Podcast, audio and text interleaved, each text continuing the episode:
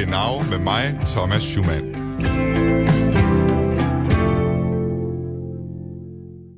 An alle Letztwählerinnen und Letztwähler an den deutschen Rundfunkempfangsgeräten. Deutschland. Wählen Sie die Partei Europa wieder positiv besetzen, damit Deutschland nicht erneut verliert. Ausfahrt. Ich kam vom Ping-Pong-Keller und habe mich in der Zimmernummer geirrt. Das Hotel ist etwas unübersichtlich. Aber jetzt wissen Sie, dass Sie in einer Fremdwanne sitzen und baden trotzdem Gleis weiter. Gleis to. Einfahrt. I C E seksten. Genau. Goddag og velkommen til Genau med mig, Thomas Schumann. En af grundene til, at jeg altså arbejder som radiovært her på Radio fire og taler om Tyskland, det er, at jeg i to år arbejdede som journalist på Flensborg Avis, altså det danske mindretalsavis i den tyske by Flensborg, sjovt nok. Og på avisen, der lærte jeg, at indbyggerne i det dansk-tyske grænseland, de normalt sætter stor pris på, at de helt ubesværet kan køre frem og tilbage hen over grænsen, at man eksempelvis kan bo i Flensborg og have et job i Padborg. Men coronakrisen har om noget udfordret livet i grænselandet og den åbne grænse til Tyskland. Da coronaen for alvor begyndte at sprede sig i marts måned, ville den danske regering være forsigtig. Man vil for alt i verden ikke risikere, at der fører virus over hegnet til Danmark. Det har stormet og pisket i vor lund.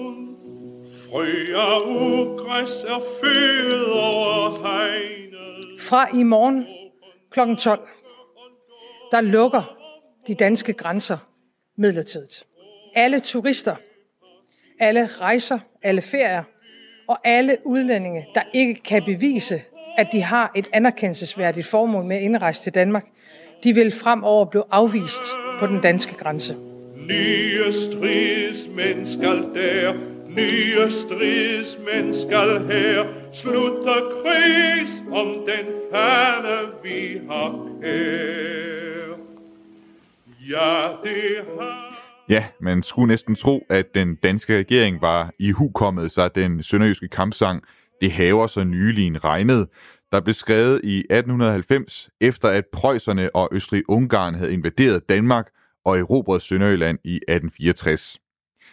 I to måneder har det efterhånden været forbudt for tyske turister at komme ind i Danmark. Og med det dejlige vejr i maj, så er der efterhånden en del af de her tyskere, som kan mærke, hvordan savnet mod Danmark det vokser i deres hjerter. Liebe Däninnen und Dänen, ich habe euch noch nie einen Brief geschrieben. Det her det er en af dem. Han hedder Stefan Weichel, og han er nyhedsredaktør på det tyske magasin Der Spiegel. Og han vil altså så gerne i sommerhus i Danmark, at han har skrevet et brev til alle os danskere. Og i det her brev, der opfordrer han også til at bede justitsminister Nick Hækkerup om at åbne grænsen. Og presset på den danske regering, det steg i takt med, at Tyskland har bekendtgjort, at de frem mod den femtende juni skridtvis vil åbne sine grænser til lande som Frankrig, Schweiz og Østrig. Samtidig så har den danske regering sagt, at man først til første juni vil informere om, hvornår man har tænkt sig at åbne grænsen. I dagens udsendelse af Genau, der ser vi altså på, hvad det betyder, at Danmark foreløbigt holder grænsen lukket. Ikke bare for ferieglade tyske nyhedsredaktører, men også for en sommerhusudlejer i Blåvand. Det har øh, taget otteoghalvfems procent af min omsætning. Det er fordi, det er tyskere, jeg lejer ud til. Du kommer til at høre meget mere til sommerhusudlejeren her, Jette Skovs-Bo Rasmussen, og nyhedsredaktøren Stefan Weichel, og mange flere, som er påvirket af, at grænsen altså er lukket. Og dagens gæst i programmet har også grænselukningen helt tæt inde på kroppen. For som borgmester i Sønderborg Kommune, der har socialdemokraten Erik Lauritsen ellers arbejdet meget for at gøre det nemmere for indbyggerne at krydse grænsen. Og i år, der skulle man have fejret det dansk-tyske venskabsår, men det er altså mere eller mindre kuldsejlet på grund af coronakrisen. Og det er trist. Det er trist for, for de mennesker, det, det handlede om. Det er, det er også trist for, for alle os, som har lagt rigtig mange kræfter i at, at få det op at stå. Men før vi kaster os over dagens tema, så skal vi lige rundt om en historie, som måske er lidt overset, men faktisk har fyldt meget i både tysk og europæisk presse. Flere medier de betegner den her historie, som vi skal tale om, som en tysk atombombe under E U-samarbejdet. Og Jeg skal bede dig om at holde tungen helt lige i munden, for det bliver en anelse kompliceret. Faktisk så, da jeg talte med Weekendavisens Tysklandskorrespondent Jesper Vind om den her historie, så blev jeg nødt til at starte forfra, fordi jeg skulle simpelthen også over for mig selv have for, fået forklaret, hvordan brikkerne i den her historie, de helt præcis passer sammen. Uha, Thomas, det er mange ord. Jeg ja, håber, det er det. Det, er det. det. Ja, det kan godt ja, være, jeg ved ikke, om vi skal prøve, at, fordi det, det, nok, det, bliver, det bliver lidt kompliceret. Det kan også være, at jeg kom lidt øh, hvad hedder det, skævt ind i det. Øhm, jeg ved ikke, om vi skal prøve at, at tage den om, fordi det kan godt være, at vi skal starte et andet sted. Vi prøver at starte ved begyndelsen. I kølvandet på eurokrisen, der begyndte den europæiske centralbank i Frankfurt am Main i to tusind og femten at lave enorme opkøb af statsobligationer fra Sydeuropa for at hjælpe de sydeuropæiske statsfinanser. Og E U-samarbejdet, det er skruet sådan sammen, at det er den europæiske domstol i Luxembourg, som går ind og vurderer, om centralbanken, når det er, den laver de her opkøb af statsobligationer, om den så overskrider sine beføjelser. Så kort fortalt, så går centralbanken ud og opkøber statsobligationer, domstolen kontrollerer, og E U-landene, de accepterer det her, de følger trop. Så langt, så godt. Historien er så, at der er en tysk domstol, der er blandet sig i det her. Og det er ingen ringere end den tyske højesteretsdomstol, Bundesverfassungsgericht. Das vorliegende Urteil ist keine leichte Kost. Erstmals in seiner Geschichte stellt das Bundesverfassungsgericht fest, dass Handlungen und Entscheidungen... Manden, du kan høre her, det er dommer Peter Huber ved den tyske højesteretsdomstol, Bundesverfassungsgericht. Og han afsagde altså den femte maj dom, og som du måske kan høre ham sige, så er det altså en helt speciel dom, han afsiger her. Han starter med at sige, at dommen er hård kost. Det er historisk, fordi det er første gang, at en tysk domstol afviser, at europæiske institutioner, i det her tilfælde den europæiske centralbank og E U-domstolen, altså at deres magt skulle have forrang over tysk ret. Den tyske højesteret siger altså, at i tilfældet med opkøb af statsobligationer, er det ikke E U-domstolen, der kan træffe afgørelse på Tysklands vegne. Det er faktisk et anliggende, som skal afgøres i Tyskland. Og det er altså det, som er en atombombe under E U-samarbejdet. Og jeg spurgte Jesper Vind, hvorfor det helt præcist er så eksplosivt. Det virkelig sprængfarlige her er, at øh, vi har en øh, tysk øh, højesteret, som øh, går ind og sætter spørgsmålstegn og, og, og udsætter kritik af øh, E U's centralbank, simpelthen for at have brugt pengene på en forkert måde og på en for u. ansvarlig måde. Det er så én ting, men derudover så den tyske ret har i den her dom her også været inde og, og, og sætte spørgsmålstegn ved E U-rettens overhøjhed i det her spørgsmål her, fordi det her spørgsmål om de her statsobligationer, det her store forbrug og, og store, de her store overførsler, der har været til, til, til Sydeuropa, det blev øh, vurderet af E U-domstolen selv i december to tusind og atten, og der vurderede E U-domstolen i, i Luxembourg, den var god nok, øh, altså det var godt nok, hvad, hvad den europæiske centralbank. Det, det, det, det, det helt centrale er jo det rent principielle, er, at, at, at, at, og det er der, det, man, man taler om atombomben, det er, at, at der er en national højesteret, der går ind og siger, at vi vil ikke øh, følge øh, E U's øh, domstol øh, i det her tilfælde her. Øh, vi sætter spørgsmålstegn ved, ved, ved deres dom. Man er meget, meget, meget kritisk, også ordlyden, man, man taler om, at E U-domstolen har handlet øh, vilkårligt og uden ordentligt metodisk grundlag, da man, da man frikendte den europæiske centralbank øh, opkøbsprogram. Og, og Jesper, så, hvorfor... så, så, så det er jo en direkte ja. udfordring. Det er en udfordring fra øh, Bundesverfassungsgericht imod øh, E U-retten, som øh, den forstås i Luxembourg og Bruxelles. Ja, du, du skriver også i din artikel, at øh, det er også noget, der kan blive brugt af nogle af de lande, som har det med at være mere på kant med E U-domstolen. Ja, det er jo en gave sendt fra himlen til nogle øh, lande i Østeuropa. Altså Polen og øh, Ungarn øh, har jo sager, øh, som, som, hvor øh, E U-domstolen er inde og er på vej til at øh, komme ind og øh, øh, sætte Polen og Ungarn på plads i forhold til deres overtrædelser af ganske almindelige E U-principper om retsstatsligheder. Det er nogle sager, der kører Øh, øh, i, i Ungarn og, og, og Polen har ved flere lejligheder så at sige været på kant med eller brudt E U's kerneprincipper. Og der har man jo så den her domstol i, i Luxembourg til at sætte stopper på det, for det. Men nu kan Polen og, og Ungarn jo sige, hov, hov, øh, nu kommer I, øh, men I er jo ikke, øh, I er jo ikke storebror. Altså tyskerne har jo for eksempel lige haft en dom, hvor de også sætter spørgsmålstegn ved jeres magt. Så, så, så, så vores egen national øh, øh, højesteret øh, lytter vi lige så meget til, kan, kan den polske og den ungarske regering sige, og som en henvisning til, til, til, til, til, til Tyskland. Det er sådan nogle to vidt forskellige principper, der er på spil, ikke? Øh, øh, fordi øh, altså, øh, tyske domstol sætter jo ikke spørg- spørgsmålstegn ved, at E U-retten selvfølgelig er sidste instans i forhold til de grundlæggende principper om, om, om retsstat og sådan nogle ting her. Det eneste grund til, at tyskerne er inde her, det er jo, det er jo, det er jo fordi, det drejer sig om, om omgang med penge, og at, at at man mener, at centralbanken har, har, har, har været vigtigst rettidig omhu. Så det er jo to vidt forskellige verdener, vi er i. Men det er jo klart, polakkerne, og de har de jo allerede, polakkerne har været ude at sige, den polske regeringsleder har været ude at sige, at det her det er den vigtigste dom i E U's historie. Mm. Øhm, og de takker virkelig tyskerne. Nu står det så, så, så lader det til, at det, hvad skal man sige, der kommer til at være en sag mellem E U-domstolen og, hvad skal man sige, Berlin. Altså det er et fuldstændig absurd øh, teaterstykke, der i givet fald vil skulle opføres. Altså først og fremmest vil jeg sige, at, at, at hedder det, øh, Bundesverfassungsgericht har, har givet øh, centralbanken tre måneder til at, at præcisere og til at redegøre og sådan nogle ting, øh, for at lande den her sag inden, øh, øh, for, for, for at få den her sag landet, så at sige, på en mindelig måde. Øh, og, og hvis de så ikke gør det, så er det så, at, at de siger, at den tyske stat skal, skal strække sig for de her opkøbsprogrammer.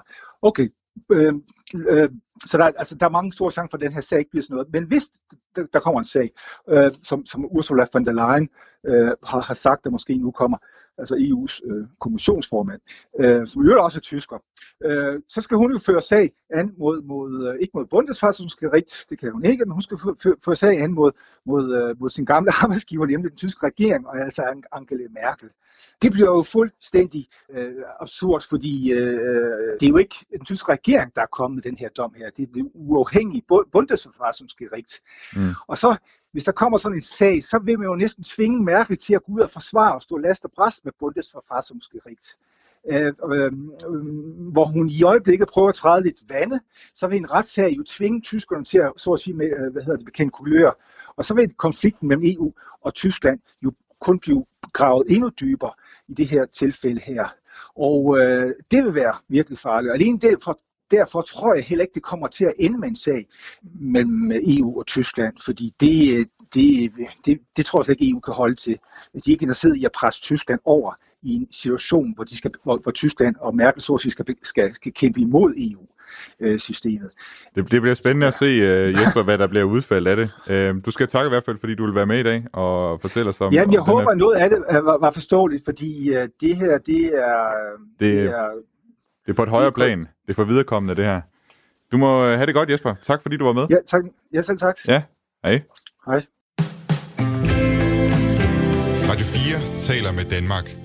Jeg ved ikke, hvordan I har det derude, men jeg har det i hvert fald som om, at den her coronakrise, den efterhånden er ved at nå sin foreløbige afslutning.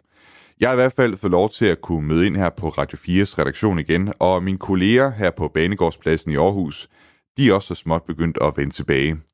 Og det samme billede, det ser vi i Tyskland. Der er også flere og flere dele af samfundet, der bliver lukket op. Skolerne og frisørerne, de er lukket op igen, og der er endda begyndt at spille kampe i Bundesligaen. Men grænserne, det er dog et uafklaret spørgsmål. Og fordi det ikke alene er et tysk anliggende, så er spørgsmålet også mere delikat. Sammen med Schweiz, Østrig og Frankrig er tyskerne blevet enige om en trinvis genåbning af grænserne frem mod den femtende juni. Men her i Danmark, der tøver vi. Tyskerne, de kan ikke komme til sommerhus, sol og strand i Danmark, for Mette Frederiksen vil ikke gøre som tyskerne og åbne den danske grænse. Du ser ikke for dig, at grænsen til Tyskland bliver åbnet inden for den næste måned? Jeg vil være helt ærlig og sige, at det nogen taler for, at vi bare skal åbne grænserne fuldstændig op og være ligeglade med, må jeg forstå, som politisk ansvarlige, om der er tusindvis af mennesker, der rejser rundt og smitter hinanden. Jeg kan ikke forstå det synspunkt.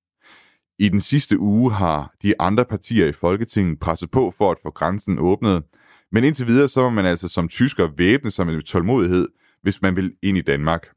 Jeg har nu en af Mette Frederiksens partifæller med på en telefonforbindelse. Erik Lauritsen. Hej Erik. Hej. Og Erik er socialdemokratisk borgmester i Sønderborg Kommune, altså en af de her kommuner, der grænser op til Tyskland.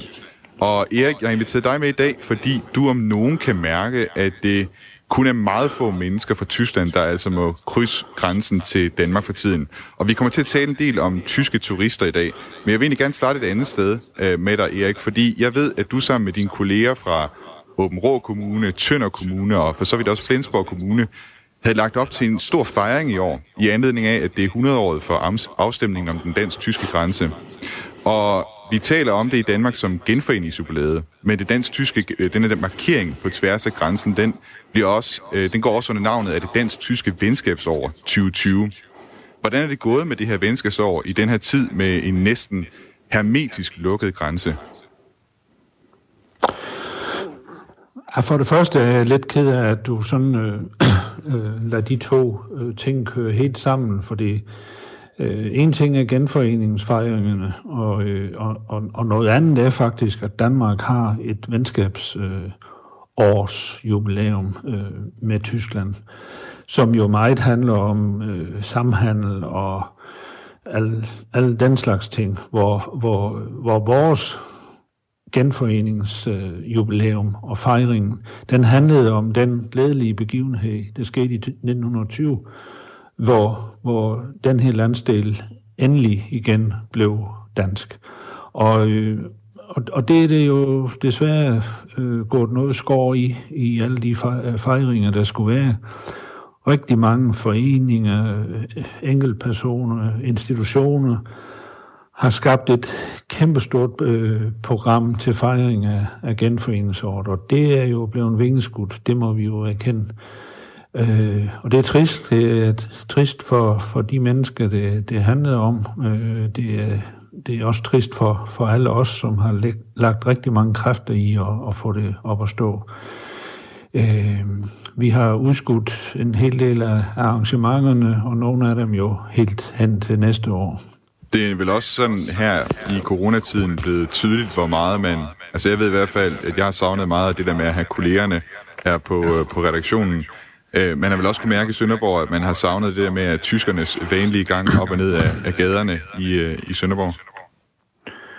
Jamen helt sikkert. Øh, og, og det er jo lidt sjovt, at man pludselig bliver opmærksom på, hvor... hvor meget det betyder øh, for en by, for, for et område, øh, at vi har den her fri bevægelighed hen over grænsen, og det, det beriger jo øh, både i, i, i dagligdagen, men jo også øh, i, i, i, hvad skal man sige, omsætning selvfølgelig, men, men først og fremmest øh, synes jeg jo, det, det er påfaldende, hvor meget man lægger mærke til sådan nogle ting, når de så ikke er der, øh, men sådan er det jo med, med flere situationer. Det er i hvert fald helt tydeligt, at tyskerne de savner Danmark. Alene tyske turister de står normalt for over seksten millioner overnatninger i Danmark over sådan et helt år. Og Erik, vi vender tilbage til dig, fordi vi skal lige høre noget om i det næste, om hvordan, hvor meget tyskerne de egentlig savner Danmark for tiden. Endlich Urlaub. Ich bin so froh, dass wir wieder hier sind. Die Kinder können den ganzen Tag Abenteuer erleben. Überall gibt es so viel für sie zu entdecken. Hier wollen wir nie wieder weg. Endlich gefunden, Ihr Ferienhausglück an der dänischen Ostseeküste. Jetzt bei Novasol buchen. Ja, sådan lyder den tyske drøm om ferien i et dansk sommerhus ved den danske vestkyst, altså i en tysk reklame. Men mange af de tyske ferieplaner, de er som sagt gået i vasken. Og savnet om den danske ferie, den er blevet så stor for en tysker, at han simpelthen har skrevet et brev til alle os danskere. Liebe Däninnen und Dänen, ich habe euch noch nie einen Brief geschrieben, aber ich bin verzweifelt und weiß kein... Det her er Stefan Weichel. Han er nyhedsredaktør på det tyske nyhedsmagasin Der Spiegel, og det er også i Der Spiegel, at han har offentliggjort sit brev til alle os danskere. ...der sagt, er vil die Grenze nicht für Touristen öffnen. Er hat Angst vor den Deutschen. Han skriver, kære danskere, jeg har aldrig før skrevet et brev til jer, men jeg er fortvivlet, og jeg ved ikke, hvad jeg skal stille op. Jeres justitsminister har sagt, at han ikke vil åbne grænsen for turister. Han er bange for tyskerne. De kan tage corona med sig ind i landet. Tyskerne, altså os. Helt præcist mig. Die Deutschen, also wir. Genau genommen ich. Jeg talte med Stefan i fredags, den dag han skulle have pakket bilen og været taget afsted til Danmark. Ja, ich find's ganz grauenvoll. Also, ähm, das ist... Det er ganske forfærdeligt. Vi har siden børnene var helt små kørt til Jammerbugten i foråret. Der plejer altid at være godt vejr i maj. Der er lustigerweise im Mai auch immer gutes Wetter. Ähm, und das ist eine ganz tolle Zeit für uns, also für mich. Det er en dejlig tid for os alle sammen, og for mig er det den bedste ferie i løbet af hele året, og det er frygteligt, at det ikke kan lade sig gøre i år. Stefan er som sagt langt fra den eneste tysker, der havde planer om at tage på ferie i Danmark. Faktisk har han, efter han skrev det her brev i Der Spiegel, fået over otte hundrede e-mails fra tyskere, der udtrykte deres medlidenhed med ham, eller som stod i samme situation. De deutschen, das sind ja, da muss man einfach sagen, das sind einfach die größten fans der den, altså de... Tyskerne er simpelthen danskernes største fans. De er ikke sure over det her, de er bare triste. Jeg har ikke tal på, hvor mange der har skrevet til mig, at de i tyve, tredive, fyrre år har været på ferie i Danmark, og nogle af dem flere gange i løbet af året. Manche haben mir geschrieben, bei denen ist schon der Osterurlaub storniert worden, und jetzt haben sie Angst um ihren Sommerurlaub. Also das, das, das... Mange har skrevet til mig, at deres påskeferie blev annulleret, og nu er sommerferien også forpurret. Altså to gange på et år har de måttet undvære Danmark. Früher nach Dänemark gefahren, ähm, fahren jetzt mit ihren Kindern nach Dänemark, manche, manche schon mit ihren Enkelkindern. Und ja, die... Det er overvejende familier, folk som, da de var børn, tog til Danmark med deres forældre. De tager nu deres egne børn med til Danmark, og nogen har endda børnebørnene med. De elsker simpelthen landet, og de er rigtig triste for tiden. Stefan var så venlig at læse en af de her otte hundrede e-mails op for mig, som han havde fået. Og e-mailen den kom altså fra et par, som havde en helt særlig grund til at ville tage til Danmark netop nu. Auch wir würden gerne nach Dänemark einreisen. Und wenn es nur für einen Tag wäre. Vi ville så gerne tage til Danmark, om det så bare skulle være for en enkelt dag, så vi kunne realisere det, vi lovede hinanden i København, da vi blev forlovet for seks år siden. Kopenhagen haben wir letzte Woche erhalten. Für den Flug Berlin, Frankfurt, Kopenhagen haben wir dank Corona. I sidste uge fik vi dato på vores bryllupsdag på Københavns Rådhus den fjortende maj. Vi måtte på grund af corona betale tyve gange så meget for vores flybillet fra Berlin over Frankfurt og til København. Hotellet i København var booket, og vi havde fået fri fra arbejde. Trauerfeiern, Gerichtstermine et cetera darstellt. Eine Hochzeit ist in dieser Liste explizit nicht aufgeführt. Men fra den side er der en liste med værdige formål til at krydse grænsen, for eksempel begravelser, retssager, men bryllupper, det må man ikke tage til Danmark for. Vi vil ellers have fulgt alle sundhedsmæssige retningslinjer, vi vil bære masker, og hvis det skulle være nødvendigt, endda gummidragt og gå direkte fra hotellet til rådhuset og omgående rejse hjem igen bagefter. Men som det ser ud nu, så nægter man også den mulighed. Und umgehend wieder abreisen. Aber auch dies bleibt uns, so wie es momentan aussieht, verwehrt. Som jeg nævnte tidligere, så er tyskerne altså for tiden godt i gang med at lukke op for deres grænser, og det lader til, at tyskerne altså inden længe kan tage på ferie i lande som eksempelvis Østrig og Frankrig. Jeg spurgte Stefan, hvorfor det er, tyskerne er så opsatte på, at grænserne igen så hurtigt som muligt skal åbnes op. Jeg tror, at Deutschland øh, liegt einfach natürlich auch ein bisschen anders in Europa. Altså Danmark liegt ja so an, an, an der nördlichen Spitze. Wenn man... Tyskland ligger selvfølgelig anderledes i Europa end Danmark. Danmark ligger jo ved den nordlige spids. Man kan kun tage videre til Norge med færgen eller over til Sverige via broen, mens Tyskland mere er et transitland, der kører mange igennem i alle retninger. Det profiterer naturligvis også sehr von offenen Grenzen, das muss man ja auch sagen. Also, deutsche Export in alle Richtungen ist nicht möglich. Tyskland profiterer selvfølgelig også meget af de åbne grænser. Tysk eksport er simpelthen ikke muligt uden åbne grænser, og det samme gælder import. Men jeg tror også, at tyskerne simpelthen har vendet sig til, at de kan rejse hvorhen de vil. Jahrzehnten auch sehr daran gewöhnt haben, dass sie überall hinfahren können, wohin sie wollen. Und es auch toll finden, dass man eben einfach über eine Grenze nach Frankreich, nach Österreich, nach Dänemark fahren kann. De synes, det er fedt, at man kan rejse over grænsen til Frankrig, Østrig, Danmark, uden at man skal vise pas, uden kontrol og spørgsmål om, hvor længe man skal opholde sig der. Det er der ikke nogen, der vil give afkald på. Men det må tyskerne altså, i hvert fald lidt endnu. Der er ikke nogen af os, der ved, hvornår Mette Frederiksen har tænkt sig at åbne grænsen igen. I hans brev til danskerne, der slutter Stefan Weichel af med en opfordring til os alle sammen her i Danmark. Könntet ihr also bitte eurem Justizminister sagen, er soll uns reinlassen? Ja, ginge das? Ich würde mich sehr freuen. Ganz liebe Grüße, euer Stefan. Vil I ikke nok bede jeres justitsminister om at lade os komme ind? Vil det være i orden? Det vil glæde mig meget. De kærligste hilsner, jeres Stefan. I fredags der offentliggjorde Stefan så endnu et brev til os danskere i Der Spiegel, hvor han blandt andet også fortalte den her historie om parret, der skulle have været gift i København. I brevets P S, der skriver han, at han nok kommer til at miste alle hans penge på sommerhusreservationen. Altså reservationsbetingelserne, de giver ham nemlig ikke ret til at få pengene tilbage, bare fordi grænsen er lukket. Sommerhusudlejeren har skrevet til ham, vi håber naturligvis, at du som planlagt kan gennemføre din rejse, og vi ønsker dig i det tilfælde en god rejse. Og Stefan han afslutter sit brev med at skrive, nogle gange gør I det meget svært at holde af jer.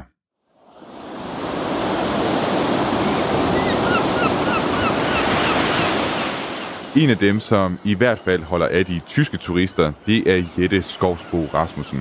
Hun er indehaver af Blåvand Feriehusudlejning, og hun kan om nogen mærke, at grænsen er lukket. Det har øh, taget otteoghalvfems procent af min omsætning. Det er ikke så lidt. Hvad, altså, nej. nej. Det er fordi, det er tyskere, jeg leger ud til. Ja, primært? Simpelthen, ja. Okay. Det kommer nok til at koste mig to år mere på arbejdsmarkedet i stedet for. Du havde regnet med at gå på pension rundt lidt tidligere, eller hvad? Nej, jeg havde regnet med at holde som otteogtres-årig okay. øh, om mange år. Nu bliver jeg nok nødt til at blive ved til halvfjerds. Ja. Fordi jeg har fået afdragsfrihed på nogle af mine lån. Det har jeg været nødt til for at klare det. Kan du sige noget om, hvor mange penge det, det ligesom har kostet dig det her? Altså for tabt fortjeneste? Jamen, øh, det bliver nok omkring fem hundrede tusind. Hvad, hvad med din, øh, altså, dine kunder der, altså de tyske, de tyske turister? Altså, hvad siger de til situationen? Jeg går ud fra, at du har lidt kommunikation med dem, dem der har booket. Jeg har meget kombination med kommunikation med dem. Jeg sidder ikke og laver andet end at snakke med dem dagen lang, og de vil bare gerne have op. Og lige så snart grænsen går op, så kommer de, og så tager de det, der er, simpelthen, siger de. Dem, der ikke har kunne komme herop nu her i marts, april og maj, øh, der er mange af dem, der betragter jo Blåvand som deres andet hjem, så øh, de føler sig sådan lidt smidt ud hjemmefra. Altså, de står simpelthen på spring. De har nærmest pakket Mercedesen derhjemme i Tyskland og er klar til at tage afsted, så snart grænsen bliver åbnet. Det er lige nok sådan, øh, jeg hører det i hvert fald. Okay. Sådan en, øh, en normal situation, de her tyske turister, der kommer og, og leger feriehus øh, hos dig, kan du ikke prøve at beskrive, hvordan, øh, hvad er det for nogle typer? Altså, jeg har sådan lidt en fordom måske om tyske turister. Det er nogen, de går rundt med for eksempel øh, sokker i sandalerne og sådan en En, øh, måske en lidt stor vom eller et eller andet, ikke? Men hvordan, hvordan ser de her tyske turister ud? Hvem er det, der kommer og leger hus hos dig? Altså, her uden for sæsonen, så er det jo pensionister, og det er jo et bredt udsnit af den tyske befolkning.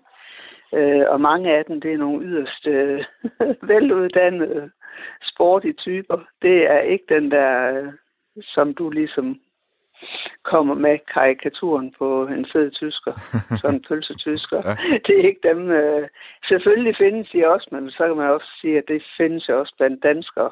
Ja. Men øh, hovedparten, det er jo nogen, der elsker naturen heroppe, og som øh, tit har deres hund med, måske som er lidt deres lille barn, som går tur ved stranden og i skoven hver eneste dag, og sidder og hygger sig hjemme i sommerhuset, altså.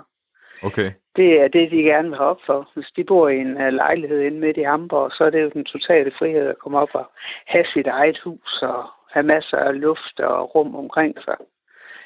Det er det, jeg øh, fornemmer, de kommer for. Øh, Nogle kommer tre, fire, fem gange om året i det samme hus, år efter år. Så de føler ligesom, det er deres hus, altså. Så det er der, det er der stor savn for dem, der ikke kan komme herop. Det er der ingen tvivl om. Ja, og, og, og, og hvad med dig? Altså, savner du også øh, de her tyskere mere end for de der fem hundrede tusind, som, som du jo går glip af øh, her? Altså... Jamen, helt sikkert, fordi at jeg sidder der bare her og, og følger med i nyhederne og, og krydser fingre, og nu bider jeg ikke neglen, men det var lige før jeg kunne begynde med det, fordi der kommer så mange øh, uklare meldinger hele tiden, og i går aften sad jeg og tænkte, yes, nu åbner de, og så siger hun lige på vej ud, at øh, det ville hun tage stilling til inden første juni. Jeg havde ligesom sådan en opfattelse af, at det var noget her og nu, det var enige om. Men øh, nu sidder vi igen og ved ingenting. er blevet kimet ned af tyskere, der egentlig gerne bare ville have op, ikke også? Og dem havde jo ligesom sat i udsigt, at nu skulle vi lige vente lidt, fordi at nu var det ligesom noget opblødning på vej, og jeg troede da helt sikkert, at grænsen ville være åben senest den treogtyvende maj. Men altså, det er jo sådan en stor syltepose, det der, og det er dybt, dybt frustrerende at sidde med nogle kunder, som man ikke kan give besked på noget som helst. Du lytter til Genau med mig, Thomas Schumann. Dagens udsendelse Genau, den handler om grænseåbningen og tyskernes brændende ønsker om at kunne rejse til Danmark igen snarest muligt. Og jeg har Sønderborgs borgmester med på en forbindelse, Erik Lauritsen. Og Erik, du var lidt inde på det her tidligere i udsendelsen om, at i Sønderborg, der er man jo vant til, at der går tyskere op og ned ad gaden øh, sådan en tid som nu, altså i virkeligheden i løbet af hele året. Øh, kan du sætte nogle, nogle tal på, sådan, hvor meget det betyder for Sønderborg i kroner og øre, det her med at have en åben grænse?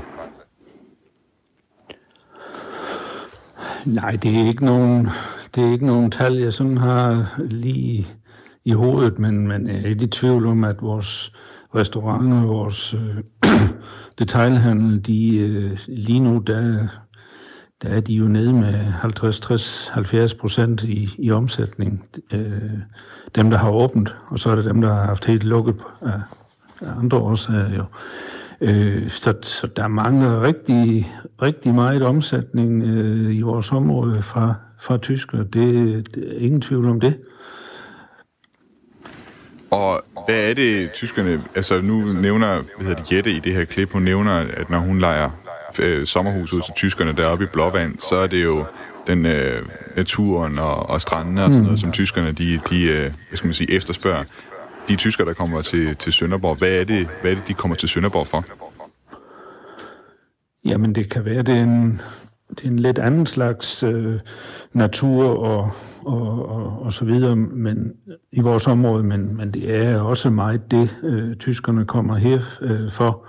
Og så, øh, så har vi jo en hel del gæster, som, som er kortvarigt, øh, endagsture, to-tredagsture, som, som også kommer for et, et spændende bymiljø, en spændende detailhandel, øh, hvor vi trækker en hel del fra, fra, det, fra det nordligste Tyskland på sådan nogle kortere ture. Men ellers så, så tror jeg, at feriegæsterne, det er, det er noget af det samme. Altså, den, den friske luft, de mange, som kommer fra de tyske storbyer ud i, i den friske natur. Vi har en del øh, lystfiskere, som, som kommer til vores område, fordi her er der plads og... Øh, og frihed til at, at slå sig løs. Jeg ved, at øh, i området ved grænsen, i hele den her grænseregion, der gør man jo meget for at samarbejde og gøre det så nemt som muligt, det her med at krydse hen over, hen over mm. grænsen, og også for folk, der sådan bor i området, hvis de skal til at arbejde øh, og så videre. Hvor, hvor, kan, du, kan du sætte nogle ord på, hvor meget i, i det politiske arbejde, I laver i, i Sønderborg Kommune, det går på ligesom at, at have, eller hvad skal man sige, har gået på i løbet af de, de sidste mange år, på det her med at integrere regionen, altså simpelthen gør det nemmere for folk faktisk at, at komme hen over grænsen? Jamen altså, det, det fylder rigtig meget i, også i det politiske, lokalpolitiske arbejde, at vi Vi, øh, vi har stor gavn af, at vi ligger, som vi gør. Vi har øh, de, de mange muligheder på den anden side af, af grænsen, og det forplejer vi jo den her åbne grænse rigtig meget, og vi, vi strider imod hver eneste gang, der, der er angreb på den. Altså vildsvinehegnen, det er jo et eksempel, øh, som, som nogen mener, det betyder ingenting, men, men det har vi også kæmpet imod, fordi det er dårlige signaler hver gang... Øh, Man gør det mere besværligt at komme øh, hen over grænsen. Øh, i, i, I de der øh, bysamarbejder, vi jo har øh, omkring grænsen, der handler det jo rigtig meget om at hele tiden øh, gøre det nemmere, for både for arbejdskraft, men også for den almindelige borger, bare at, at bevæge sig, som om der ikke var en grænse. Men der er en grænse, og, øh, og, og, og, og, og den skal vi bare kæmpe for, at den er så gennemtrængelig som overhovedet muligt. Øh, man skal helst ikke opdage, at den er der i dagligdagen. Har I også stridt imod øh, grænselukningen den her gang, da, da Mette Frederiksen lukkede grænsen den, den fjortende marts?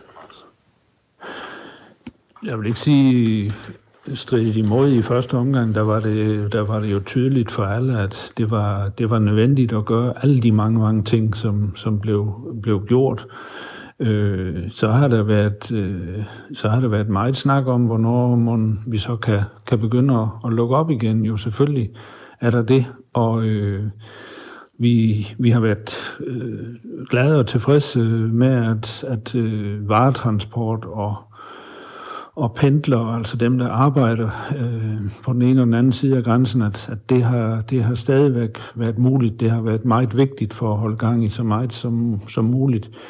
Øh, og, og det er klart, at, at når vi nærmer os sommeren, så kommer der også et, et, et pres og et ønske om, at vi, øh, vi, vi, vi skal kunne bevæge os øh, hen over grænsen igen. Så... Altså, jeg har jo i hvert fald sammen med de øvrige sønderjyske kommuner gjort meget opmærksom på, hvad det her det betyder for vores turisterhverv, for, for vores detailhandel, hvor, hvor mange penge det egentlig koster. Og, og for mig, der har det været et spørgsmål om at synliggøre, øh, hvor, hvor stort et problem det er, og øh, hvor, hvor meget vi dog ønsker os at få, få, få besøg af tyskere igen. Jeg har det så til gengæld på den måde personligt, at, at jeg er jo ikke, jeg er jo ikke sundhedsekspert, og, og, og, og, og jeg er nødt til at stole på, at øh, der bliver gjort det rigtige. Og derfor igen, jeg håber bestemt, at der meget snart øh, kommer en åbning af vores grænser, men jeg er ikke den, der, der, der gør mig klog på, om, om det er lige nu, at det er forsvarligt at gøre, eller det er om fjorten dage, eller det er om tre uger. Og som du siger, Erik, så har folk i grænselandet altså levet nærmest som om, at der ikke var nogen grænse mellem Danmark og Tyskland. Det har i hvert fald været sådan, mange de har opfattet det. Og det skal vi lige dvæle ved et øjeblik, for det har radikalt forandret hverdagen for de fleste i grænselandet, da grænsen fra den side blev lukket den fjortende marts.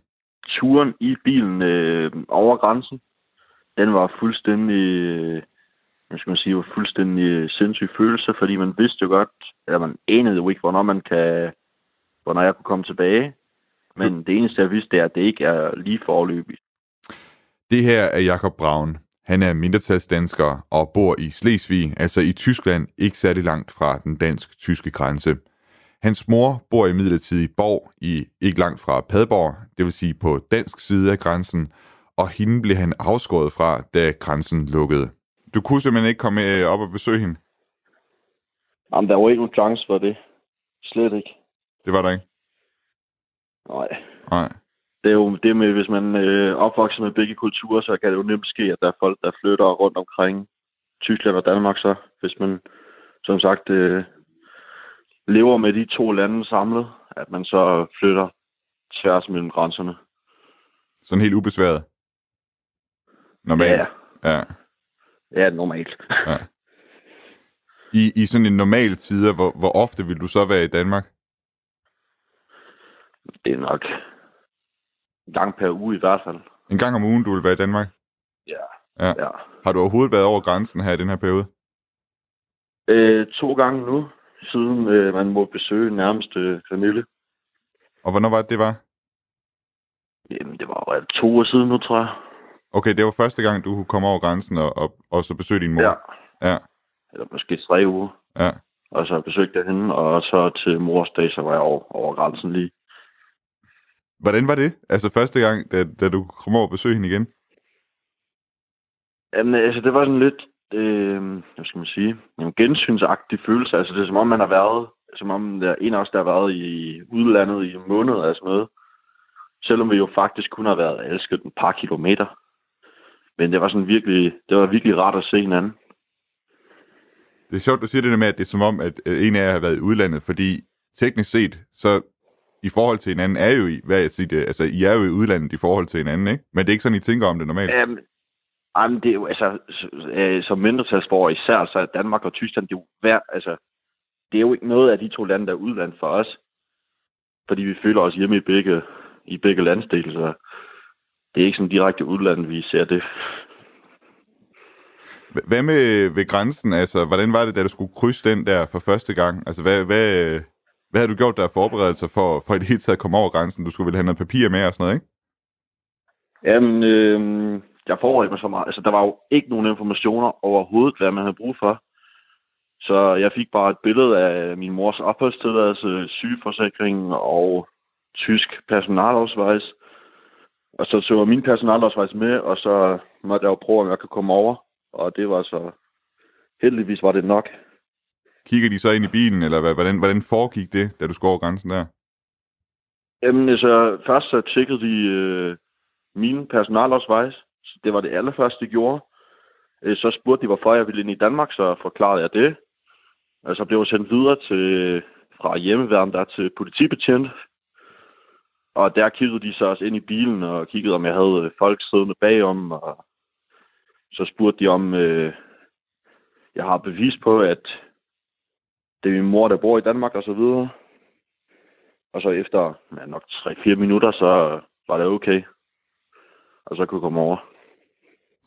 Og normalt, altså nu har der jo været grænsekontrol rimelig længe øh, mod øh, Danmark, men hvordan er det normalt fungerer, når du skal over grænsen?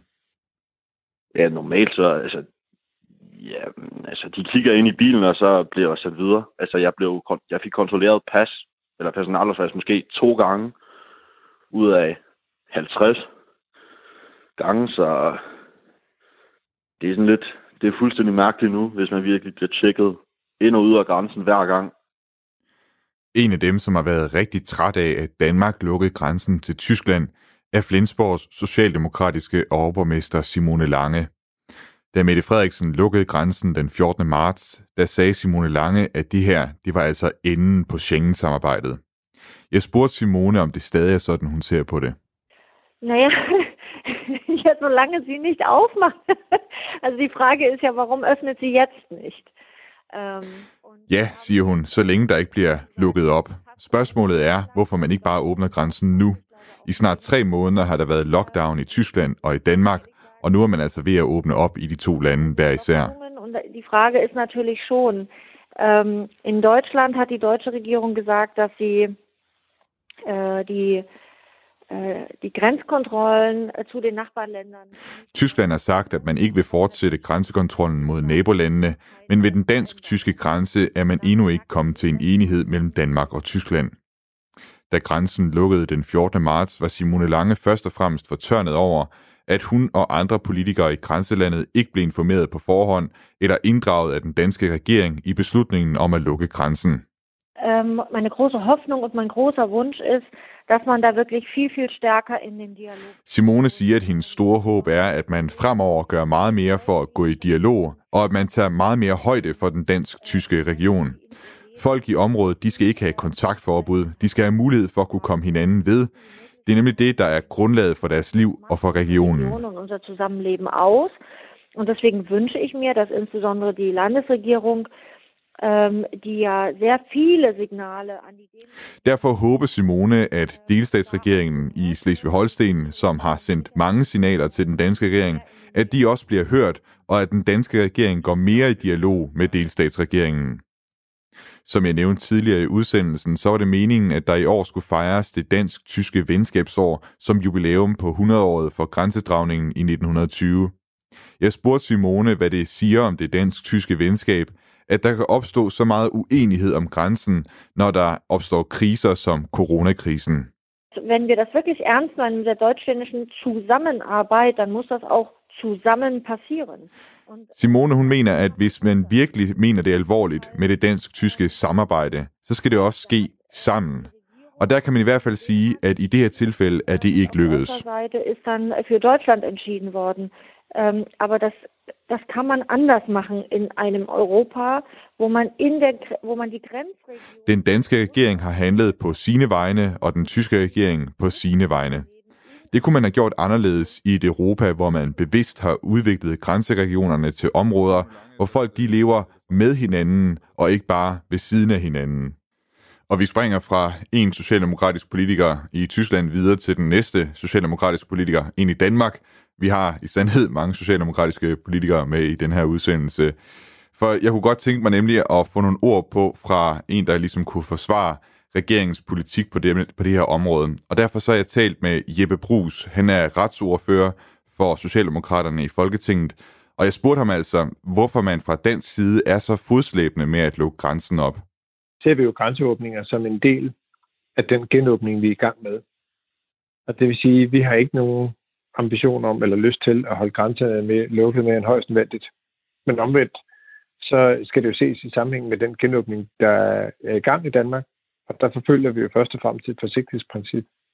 Og det handler altså om, at vi er i kontrol, og vi har styr på, hvordan udvikler smitten sig, og hvordan ikke mindst bekæmper vi smitte og smittekæder.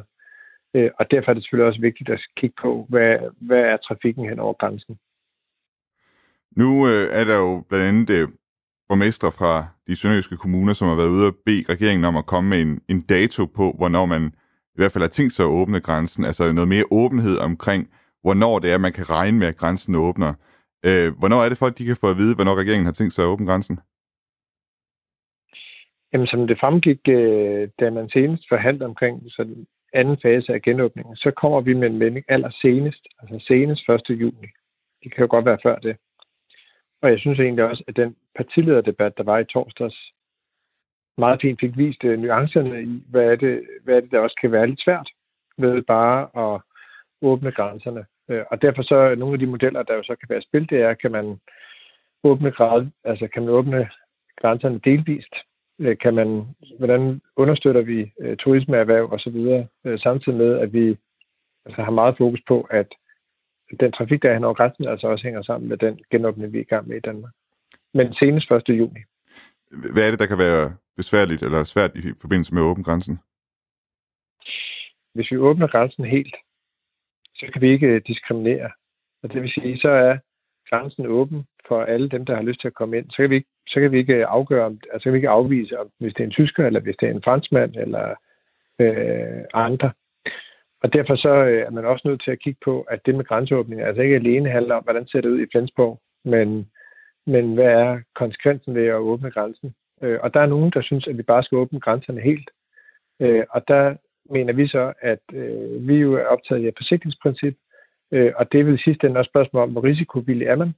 Og der, der, der har vi bare stadig den holdning, at vi skal sørge for at være i kontrol, og at det, hvis vi fik et tilbageslag i smitten, så vil det være dybt skadeligt.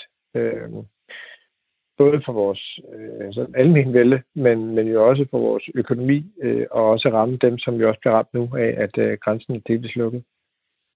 Nu har nyhedsredaktøren på den tyske, det tyske magasin Der Spiegel, øh, han har i et åbent brev opfordret danskerne til at bede øh, Nick Hækkerup om at åbne grænsen, og han siger altså, at tyskerne de er danskernes største fans, og at han selv, hvis han skulle køre til, fik lov at køre i sommerhus i, i Danmark her i maj, så vil han køre med lukkede, altså ned, eller, hvad hedder det, oprullede vinduer, og så også øh, købe en med maske. Altså man tager alle forholdsreglerne og bare holde sig ude i sit øh, sommerhus, øh, hvis det er det, der skal til. Gør det indtryk på dig, at, at, at, at, hvad skal man sige, at tyskerne de vil altså strække sig langt for at bare komme i sommerhus i Danmark? Ja, selvfølgelig gør det indtryk. Altså, og, og, og vi ved det jo godt. Altså, det er jo ikke sådan, at, at vi ikke kender konsekvenserne, eller at vi ikke synes, det er alvorligt. Det synes vi, det er. Vi synes, det er dybt alvorligt for sommerhusudlejere, for, for en stor del af, af butikslivet mange steder i Danmark, som er drevet af turisme. Så selvfølgelig er det alvorligt. Og det er også derfor, at vi er i meget tæt dialog med vores nabolande, alle vores nabolande, og at vi også kigger på, hvad, hvad for nogle modeller kan ligesom lade sig gøre. Omvendt, så er jeg også nødt til at sige, at vores det pejlemærke, vi først og fremmest har, det er jo, hvordan situationen er i Danmark, og hvordan det går med den genåbning, vi er i gang med, øh, og vi kan fortsat være i kontrol, også når vi begynder at åbne vores grænser. Radio fire taler med Danmark. I dagens udsendelse af Genau, der taler vi om debatten om grænseåbningen, altså hvornår er det, den danske grænse til Tyskland skal åbne.